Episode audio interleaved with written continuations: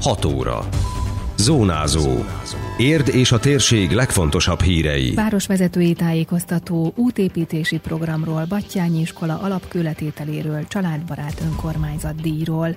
Tudománytörténeti konferenciát tartottak a Földrajzi Múzeumban, az Én Fesztre pedig családi délutánnal készülnek. Elköltözik a tüdőszűrő a Hivatalnok utcából az Alsó utcába, egy hétig nem lesz rendelés. Köszöntöm Önöket, Szabó Beáta vagyok. Ez a Zónázó, az Érd FM 101,3 hírmagazinja. A térség legfrissebb híreivel. Érd sikerre van ítélve, mondta a város polgármestere sajtótájékoztatóján az elmúlt évek fejlesztéseit sorra véve. Témészáros András kifejtette, ha létrejön a gazdaságfejlesztési övezet, akkor a város fejlődése ugyanolyan ütemben folytatódhat, mint az elmúlt 10 évben, amikor a Modern Városok programban, illetve uniós és egyéb forrásokból 100-110 milliárd forint fejlesztési pénz jött Érdre.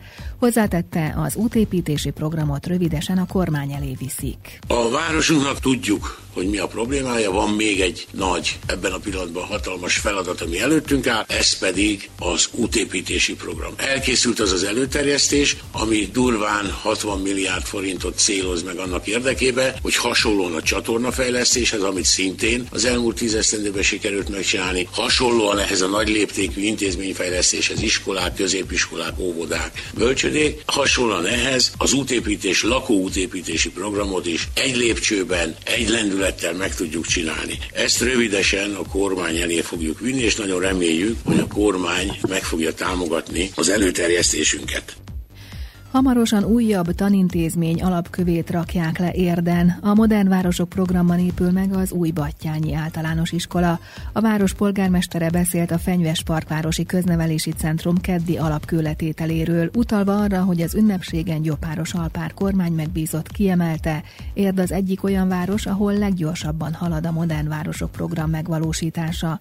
Az újabb alapkőletételi ünnepséget pedig 2 héten belül tartják. Szeptember 18-án a Batthyányi Általános Iskolának az alapkövét tesszük le, hasonló körülmények között. Ott is már ott vannak a daruk, ott van az építkezésnek az alapkövei, alapcölöpei már el vannak helyezve, és most tesszük le az alapkövét. Tehát az az általános iskola is megépül. És ahogy az megépült, akkor rögtön be tudjuk jelenteni, hogy folytatjuk a középiskola építésével. Tehát a Batthyányi az óvodától, a középiskolán keresztül, az általános iskolával együtt lényegében egy teljes, hogy mondjam, szortimentet leköt a oktatási életkorokban.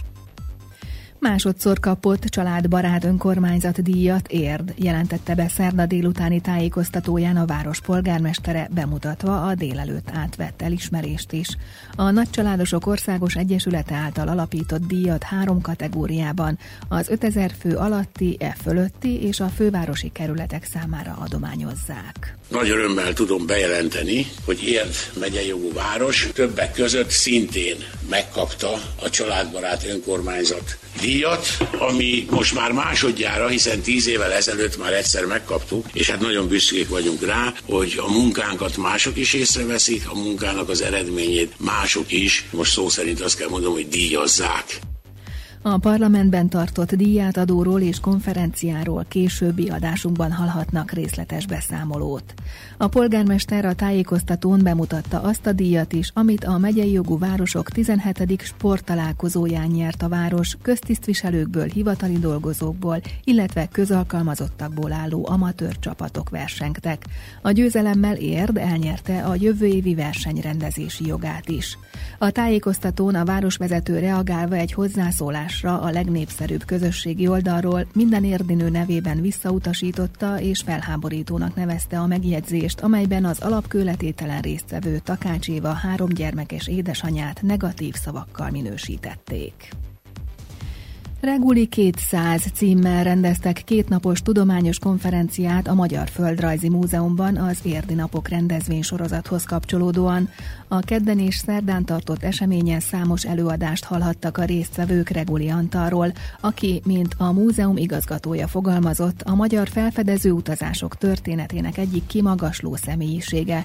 Az évente megrendezett tudománytörténeti konferencia alkalmat ad a kutatóknak, hogy eredményeikről számot adva rajzolják rajzoljanak teljesebb képet egy-egy kimagasló tudósról, magyarázta Kubasek János. Reguly Antal olyan ember, akinek a munkássága kultúrákat, nyelveket, szokásokat, tájakat és országokat köt össze. A mai napig is számon tartják munkásságát a térképészek, a geográfusok, a néprajzkutatók, a nyelvészek, de a zenetudomány, az antropológia képviselői is foglalkoznak személyiségével. Az északi tájak, mondták azt is, hogy a sarkvidéki tájak Körösi Csomája valóban az volt. Reguly hosszabb időt töltött az Urál mellékén, az ottani népcsoportok életviszonyait, nyelvét, kultúráját, dalait, énekeit, szokásait tanulmányozva. A Reguly konferencián adták át a Magyar Földrajzi Társaság Teleki Sámuel érmét. Az elismerést idén Nagy Balázs geográfus, klímakutató, az ELTE egyetemi docense vehette át, aki a klímaváltozás földi folyamataival, hatásaival foglalkozik, elsősorban sarkvidékeken és magashegységekben folytat kutatásokat. Úgy vélte, a díj leginkább a pályafutásának és életútja egy szakaszának szól. Megtiszteltetés, minden díj, de ezek közül is a Teleki Sámuel érem különösen, hiszen tulajdonképpen én nagyon sok tekintetben ezeknek a régi felfedezőknek, mondhatnám Reguly nevét is, a nyomdokán járok. Tehát olyan helyeket dolgozom, amelyek extrémek, szélsőségesek, kevés ember megy oda az Antarktiszra, vagy éppen Szibériába, vagy az Andokba. Tehát ugye ez az elismerés számomra azt jelenti, hogy jó úton járok, és vállalom ezeknek az ősöknek az útvonalát és a gondolatait. Tehát ezt azért lehet napjainkban is hatékonyan, tudományos szinten is művelni. A Reguly konferencián bemutatták azt a filmet, amit Sáfrány József készített a sarki Urálban végrehajtott expedícióról. Ezt a Magyar Földrajzi Társaság a Földrajzi Múzeummal közösen szervezte meg 1990-ben, és akkor egy hegycsúcsot hivatalosan Reguly Antalról neveztek el. A magyar utazónak állít emléket a Domonkos Béla által készített szobor is a múzeumkertben. A konferenciáról részletes beszámolót olvashatnak az Érd MOST-on. Elköltözik a tüdőszűrő a Hivatalnok utcából. Hamarosan a szakorvosi rendelőben várja a pácienseket a tüdőgyógyászati részleg, a földszinten található majd az Alsó utca felőli épület részben. Szeptember 6-án pénteken lesz az utolsó rendelési nap a Hivatalnok utcában, a központi épületben pedig 16-ától hétfőtől működik majd. A köztes időszakban a költözés miatt nem rendel a tüdőgyógyászat és tüdőszűrő állomás. Hívta fel a figyelmet a szakrendelő főigazgatója. További információkat az érdendelő.hu oldalon találnak.